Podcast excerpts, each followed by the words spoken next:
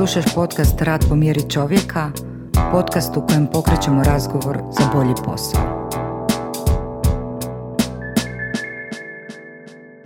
Nažalost, moram reći da je stanje u Hrvatskoj što se tiče ozljeda na radu loše, zbog toga što nam iz godine u godinu e, broj e, ozljeda na radu i profesionalnih bolesti raste zbog toga što nam osobito raste broj ozljeda na radu sa smrtnom posljedicom.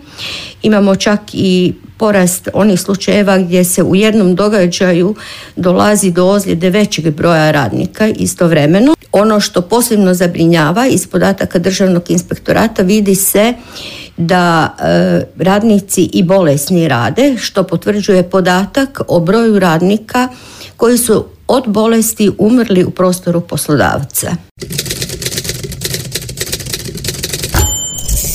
Kada pričamo o najrazličnijim djelatnostima, tu se svakako mogu brati građevina, graditeljstvo, tu imamo najviše smrtnih ozljeda.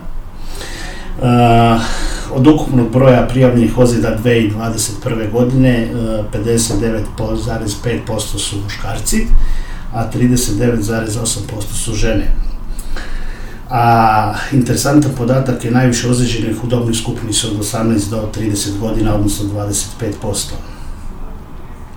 A od ukupnog broja prijavljenih ozljeda na radu, najveći broj ozljeda dogodio, dogodio se u prerađivačkoj industriji.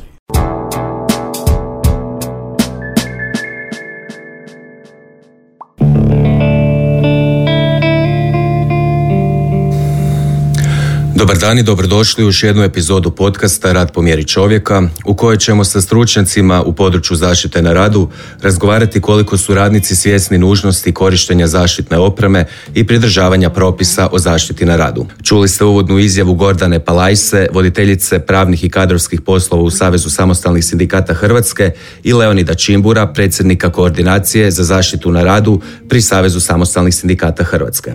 I ovaj nastavak podcasta nastoje u suradnji Saveza samostalnih sindikata Hrvatske i zaklade Friedrich Hebert. Ja sam Matija Tomašek i bit ću vaš domaćin sljedećih 30 minuta. Posljednjih deset godina statistike pokazuju da se u Hrvatskoj godišnje dogodi između 15 i 18 tisuća ozljeda na radu, od kojih se prizna njih 12 do 13 tisuća. Najviše ozljeda otpada na prerađivačku industriju, djelatnosti zdravstvene zaštite te u graditeljstvu. Što se tiče smrtnih ozljeda, najviše ih je u grani graditeljstva, između 10 i 15 godišnje, iako postoji bojazan da je više smrtnih slučajeva na radnom mjestu, no oni se ne vode tako.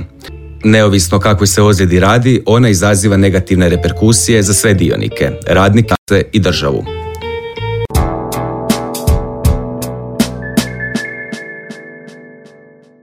Nažalost, niti jedno radno mjesto nije apsolutno sigurno, zbog toga što se apsolutno svi rizici ne mogu ukloniti i ne mogu se svesti na prihvatljivu razinu. Čak i ova radna mjesta koja su uslovno sigurnija u smislu uredskih poslova nisu potpuno e, bez rizika i opasnosti. Kada se desi ozljeda na radu, odmah treba pozvati hitnu pomoć, ako je sigurno odvesti ozlijeđenog radnika u najbližu ustanovu, zatim rukovoditelj odmah zove sljedeće kontakte za tvrtku s kojom ima ugovorenu službu zaštite na radu. U slučaju teže ozljede stručnjak zaštite na radu zove područni ured inspekcije, rada i obavještava o prirodi ozljede. Ukoliko se to događa iza 15 sati, nazove se 112 da spoje sa dežurnim inspektoratom. Od svih sudionika, ako ih je bilo, uzmaju se izjava i piše se izvješće o događaju. Eto, to bi u kratkim e, crtama bilo to. Stručnjak i ovlaštenik zaštite radu do, u roku od 8 dana obavještava HZZ o nastanku događaja. Za radnike ozljede na radu i profesionalne bolesti imaju za posljedicu smanjivanje radne sposobnosti, pa onda ostaje neka umanjena radna sposobnost, privremena nesposobnost za rad ili kako mi to popularno zovemo bolovanje, samim time i moguća izgubljena zarada, odnosno e, ne ona zarada koja potječe direktno iz rada, nego neke druge zarade koje su se u tom periodu mogle ostvariti. I naravno, e, nažalost, mogući prijevremeni odlazak u mirovinu radnika. Za poslodavce e, se te posljedice ogledaju uglavnom kroz povećane troškove. I to zbog toga što je potrebno odsutnog radnika zbog ozljede na radu ili profesionalne bolesti zamijeniti pa treba zaposliti novog radnika, tog novog radnika treba obučiti jer on odmah nije u potpunosti spreman zamijeniti ozlijeđenog radnika koji ima više iskustva u radu od novoprimljenog. Zatim tu su troškovi koji e, izazivaju e, nedolazak radnika na posao pa gubitak radnog vremena i tako dalje i naravno e, ono što je za poslodavce najopasnije je njihova regresna odgovornost prema Hrvatskom zavodu za zdravstveno osiguranje koje isplaćuje naknadu plaće e, radniku za slučaj priznate ozljede na bolovanju e, i to u 100% iznosu.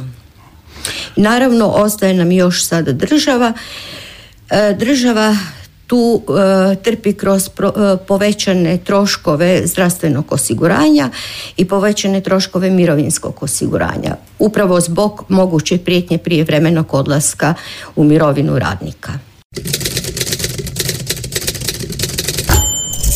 Sindikati educiraju konstantno ovaj, povjernike zaštite na radu za obavljanje poslova zaštite na radu i mi participiramo u odboru zaštite na radu firmama. Znamo da firma iznad 50 mora imati odbor zaštite na radu kojeg sačinjava poslodavac, ovlaštena osoba, odnosno stručne zaštite rada, medicina rada i povjerenik zaštite na radu, odnosno koordinator ako ih više i inspektor po pozivu. Znači povjerenik je uvijek involviran, trebao bi biti gdje to funkcionira, trebao bi biti uvijek sastavni dio odbora i preko odbora, to je tijelo u kojem se mogu rješavati problemi i kojim povjerenik mora ukazati poslodavcu gdje su problemi u kojim pogonima gdje se dešavaju nastali problemi.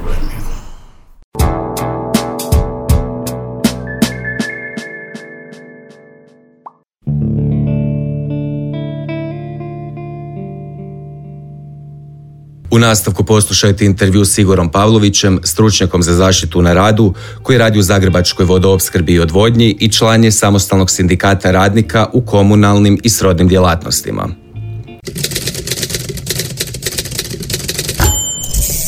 Igore, dobar dan.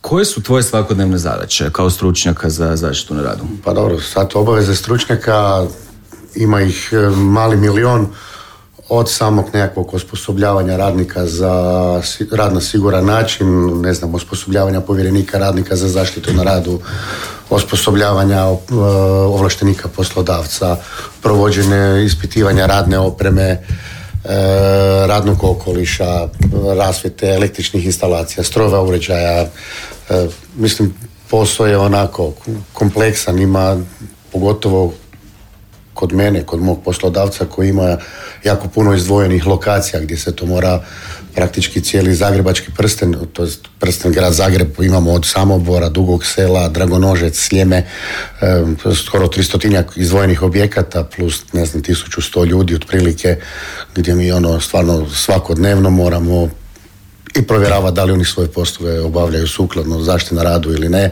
upozoriti, provjeriti osobnu zaštitnu opremu koju nose, da li je za to radno mjesto. Plus, ono što je krucijalno i bitno u toj priči je ta procjena rizika koja se mora raditi, dokumentat koji mora imati svaki poslodavac u kojem su propisane apsolutno sve mjere, obaveze, zaštitna oprema, opis poslova, da li su tu poslovi s poslovnim uvjetima rada, nisu s poslovnim uvjetima rada, što ovisi, znači ako su poslovi s poslovnim uvjetima rada, onda mora ići dodatno posebni liječnički pregled. Velim da sad ne, ne duljem ima toga, mogli bi samo o tome pričati jedan dan, a Mhm. Na koji način e, upoznaješ radnike sa zaštitom na radu? Uglavnom svaki radnik koji dođe kod poslodavca prije nego što počne raditi mora biti osposobljen za rad na siguran način. Tak se zove taj, e, takvo osposobljavanje i to se radnika osposobljava isključivo za to radno mjesto na kojem će on obavljati svoj rad. Za to radno mjesto su kroz prije spomenutu procjenu rizika opisane sve opasnosti, štetnosti i napori koji se mogu dogoditi na tom radnom mjestu.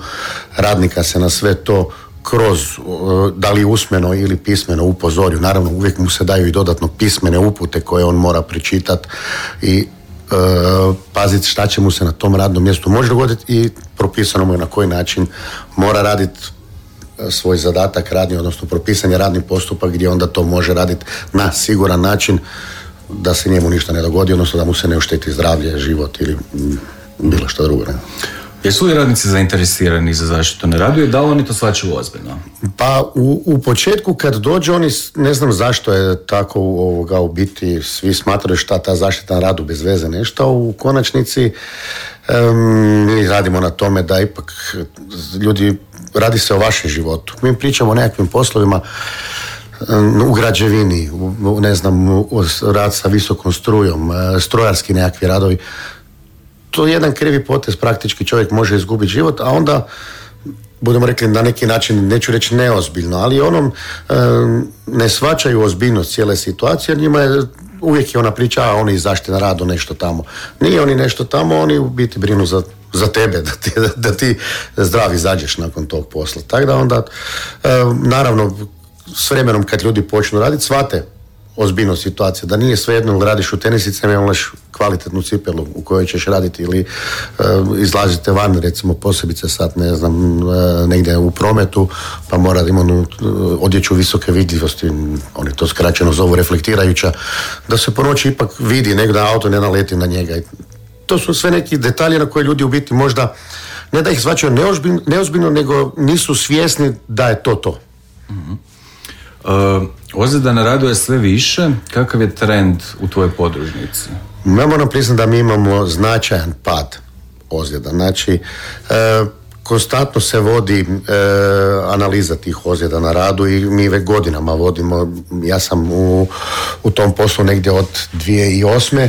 i mi konstantno vodimo statistiku, analizu, zna se dogoditi koju godinu da ima nežna, možda povećani broj, ali ta nekakva crtak koju vi vodite u biti je u konstantnom padu. Ono što je možda tu bitno napomenut, E, na 1100 zaposlenih 20 ozljeda mi smatramo da je jako puno. Posebice ako su vezane za radni proces. Jer e, zakon kaže da je ozljeda na radu svaka ona ozljeda koja se dogodila u radnom procesu, ali i na putu do posla i nazad. I sad, ako vama se dogodi nešto na putu, smatra se ozljedom na radu, a u konačnici nije vezana za radni proces, pa to bi se moglo izdvojiti. Pa samih ozljeda vezanih za radni proces mi imamo možda uh, nazvat ćemo dvije ili tri godišnje gdje opet s druge strane opet moramo podvući nekakvu paralelu nekad prije 14. kad je bio stari zakon o zaštiti na radu onda je bila teža i lakša ozljeda a sad postoji ozljeda za koju se mora zvati inspektor ili ne mora. Odnosno ozljeda, ako je radnik nakon ozljede zadržan na bolničkom liječenju ili prenoćio u bolnicu, onda za takvu ozljedu je obavezno pozivanje inspektora zaštite na radu i onda to ćemo reći to je po nekakvim starim normama bila teža. Teža je bila svaka koja je imala nekakvu frakturu pa se onda obavezno za težu morao zvati inspektor.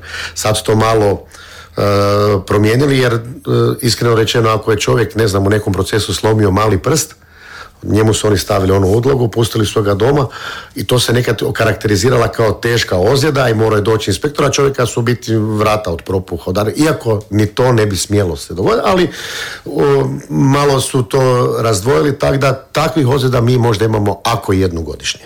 Mhm. Stvarno, e, moram priznati da što češće mi izlazimo na teren u nekakve nadzore, obilaske i što više razgovaramo s ljudima, pričamo, da, da, da je taj broj ozljeda sve manji.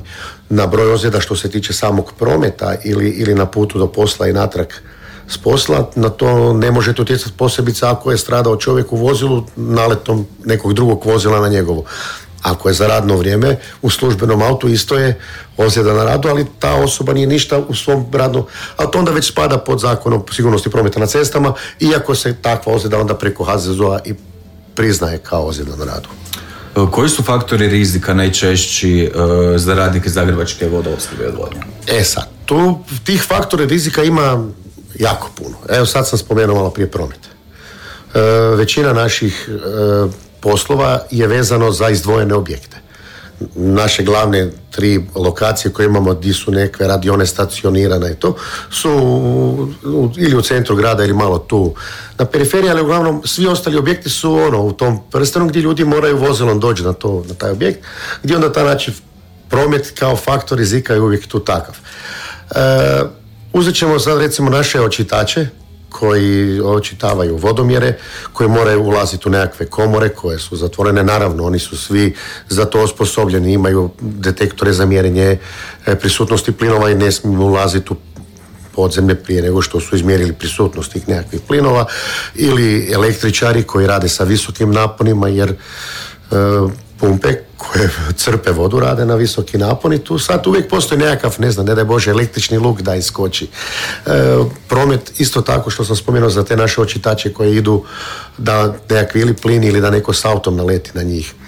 E, s drugim imamo i ljude koji čiste slivnike, koji rade noću, koji imaju posebno osvjetljenja. Onda, nažalost, uvijek se pozivam na taj promet može neš, nekakva nepredviđena situacija dogoditi da neko naleti na njih isto tako. Sad te velim e, strojare.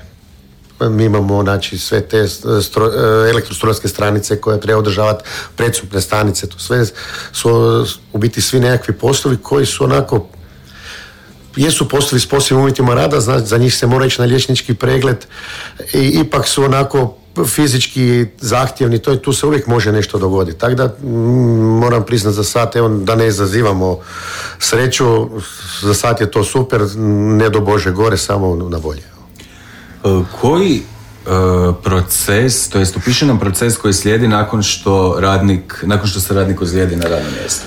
Evo, to sad prvo utvrđujemo da li je bila ozljeda, nije. Ok, čovjek se dobijemo nekakav poziv da se čovjek ozlijedio, kod nas je propisana procedura, postoji obrazac koji mora ispuniti odmah. Prvo, prvo čovjeka treba zbrinuti. Znači, ako se nešto godilo, ako treba peljati na hitnu, doktor, pregled Kad je to napravljeno, onda znači, postoje određeni obrazci koji su propisani u konačnici sa HZZO-a i Ministarstva rada, da se popuni obrazac, gdje se upisuje nekakvi osnovni podaci, gdje se opisuje način na koji se dogodila ozljeda, e, taj događaj naravno mora opisati neposredni rukovoditelj bez obzira da li on bio s njim ili nije. Samo ako nije bio onda kaže tog tog dana u toliko toliko sati obaviješten sam da se dogodilo to, to, to i to. Ne? Postoji nekakav svjedok koji isto tako ispuni jednu, jedan obrazac i onda se to u 5-6 kopija radi, najčešće ide u šest kopija se mora poslati na HZZO, mi obično radimo još dodatnu kopiju koju zadržimo kod sebe, kad se ti svi obrazci ispune, onda se još ide kod doktora opće prakse koji vodi bolovanje za gospodina. On ima još jedan zadnji list u tom obrazcu da popuni, to se sve priloži i šalje na, eh, na HZZO onda oni na osnovu te dokumentacije uz medicinsku dokumentaciju koja je dobivena od radnika nakon što je obrađena negdje u, u bolnici, to se sve priloži i onda oni odlučuju da li to je ili nije ozljeda na radu. Najčešće to je ozljeda, vrlo rijetko se dogodi da nije jer e, onaj ko radi po nekakvom svom procesu i to sve skupa ne, nema razloga da mu se odbije ozljeda na radu. Ali postoje slučajevi kad ozljede nisu priznate od HZZO, pa možda neki primjeri? Pa dobro, mi sad nemamo tu nekih uh, primjera da je baš odbijena ozljeda kao takva. E, obično e, Hrvatski zavod traži nekakvo dodatno objašnjenje. Ako im nešto nije dodatno jasno, onda se opet pisana izjava ili od strane poslodavca ili e, ozlijeđenog radnika pošalje. Ali recimo možemo kao primjer uzeti ukoliko evo, se vozite u prometu i imate saobraćenu nesreću i ne morate biti krivac. Ali ne daj Bože da vam sad tu, ne znam, nekakvim malko testiranjem se pokaže 001, to vam neće biti priznata kao ozljeda na radu, jer je, to je, budemo rekli, praktički može biti da ste pojeli salatu nakon gableca, pa će vam pokazati kao nekakvu sitnu količinu alkohola, ali to je dovoljno da se ne prizna ozljeda na radu, budući da zakon kaže da za radno mjesto mora biti 0,0 i to je to. E, recimo nekorištenje osobne zaštitne opreme, ne daj Bože nešto padne čovjeku na nogu, e, potrga mu prst, a njemu je kroz tu procjenu rizika što smo spominjali nešto ranije e, propisano da mora nositi sipele sa zaštitnom kapicom, a on ih nije imao, neće mu biti priznata ozljeda na radu. Tako da to, to su ti neki, dok god se vi držite nekakvih propisa i regula koje su vam kao takvi stavljeni, nema razloga da se odbije ozljeda na radu. Često možemo na otvorenom, pogotovo na gradilištima, vidjeti ljude, to je radnike koji ne nose zaštitnu opremu. Ima li takvi slučaje u tvojoj područnici? Moram sa, sa, sa onako ponosom reći da ne.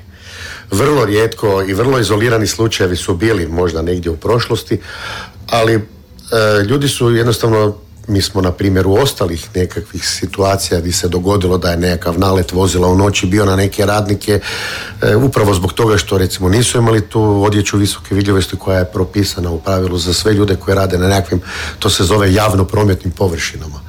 E, da sva radilišta kad oni recimo rade nekakvu sanaciju cjevovoda, puknuća, da oni ipak e, moraju to označiti sa nekakvim tuljcima, trakom, zabraniti pristup, prilaz tome da se nekome nešto dogodi. E, u zadnje vrijeme, mislim zadnje vrijeme, kad kažem zadnje vrijeme, ne mislim na zadnjih 5, 6, 7 godina, e, uputno je, to je i uputi čak piše, e, ako imamo nekakvo puknuće pa sad moramo otkopati određenu količinu zemlje na nekakvoj traci prometnoj, da se u smjeru koje se kreće promet ispred tog parkira ili nekakav kamion ili e, kombi ili bager ili nešto da ako i neko od sudionika u prometu nije vidio to ako se baš zabije da će se zabiti u, kamion a ne u radnike koje rade. To, a što se tiče te osobne zaštitne opreme manje više e, mislim mi tri puta tjedno minimalno tri puta tjedno izlazimo u kontrolu da vidimo da li ljudi rade kak je propisano, da li nose osobnu zaštitnu opremu i moram priznati da iznimno, iznimno rijetko i to onda se može dogoditi da mu su mu se baš ne znam hlače potrgale pa da sad e, nije stigao otići u skladište po druge ili tako nešto to su velim iznimno izolirani slučajevi ali inače znači, ono, 99,9% ljudi koriste to onak bar evo kod nas što smo mi u obilascima do sad pronašli.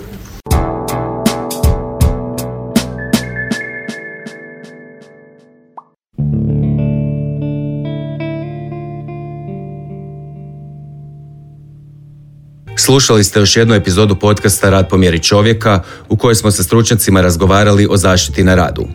Sudjelovali su Gordana Palajsa, Leonid Čimbur i Igor Pavlović.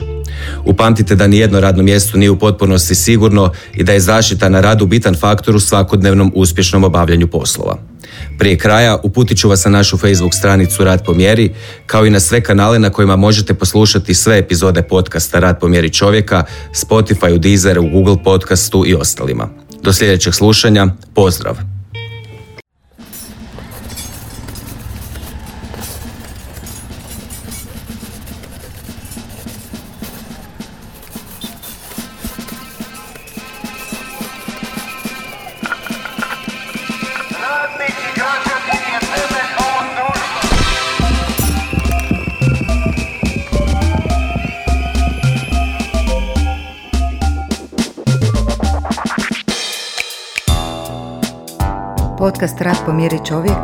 Nastao je u suradnji Saveza samostalnih sindikata Hrvatske i zaklade Friedrich Ebert.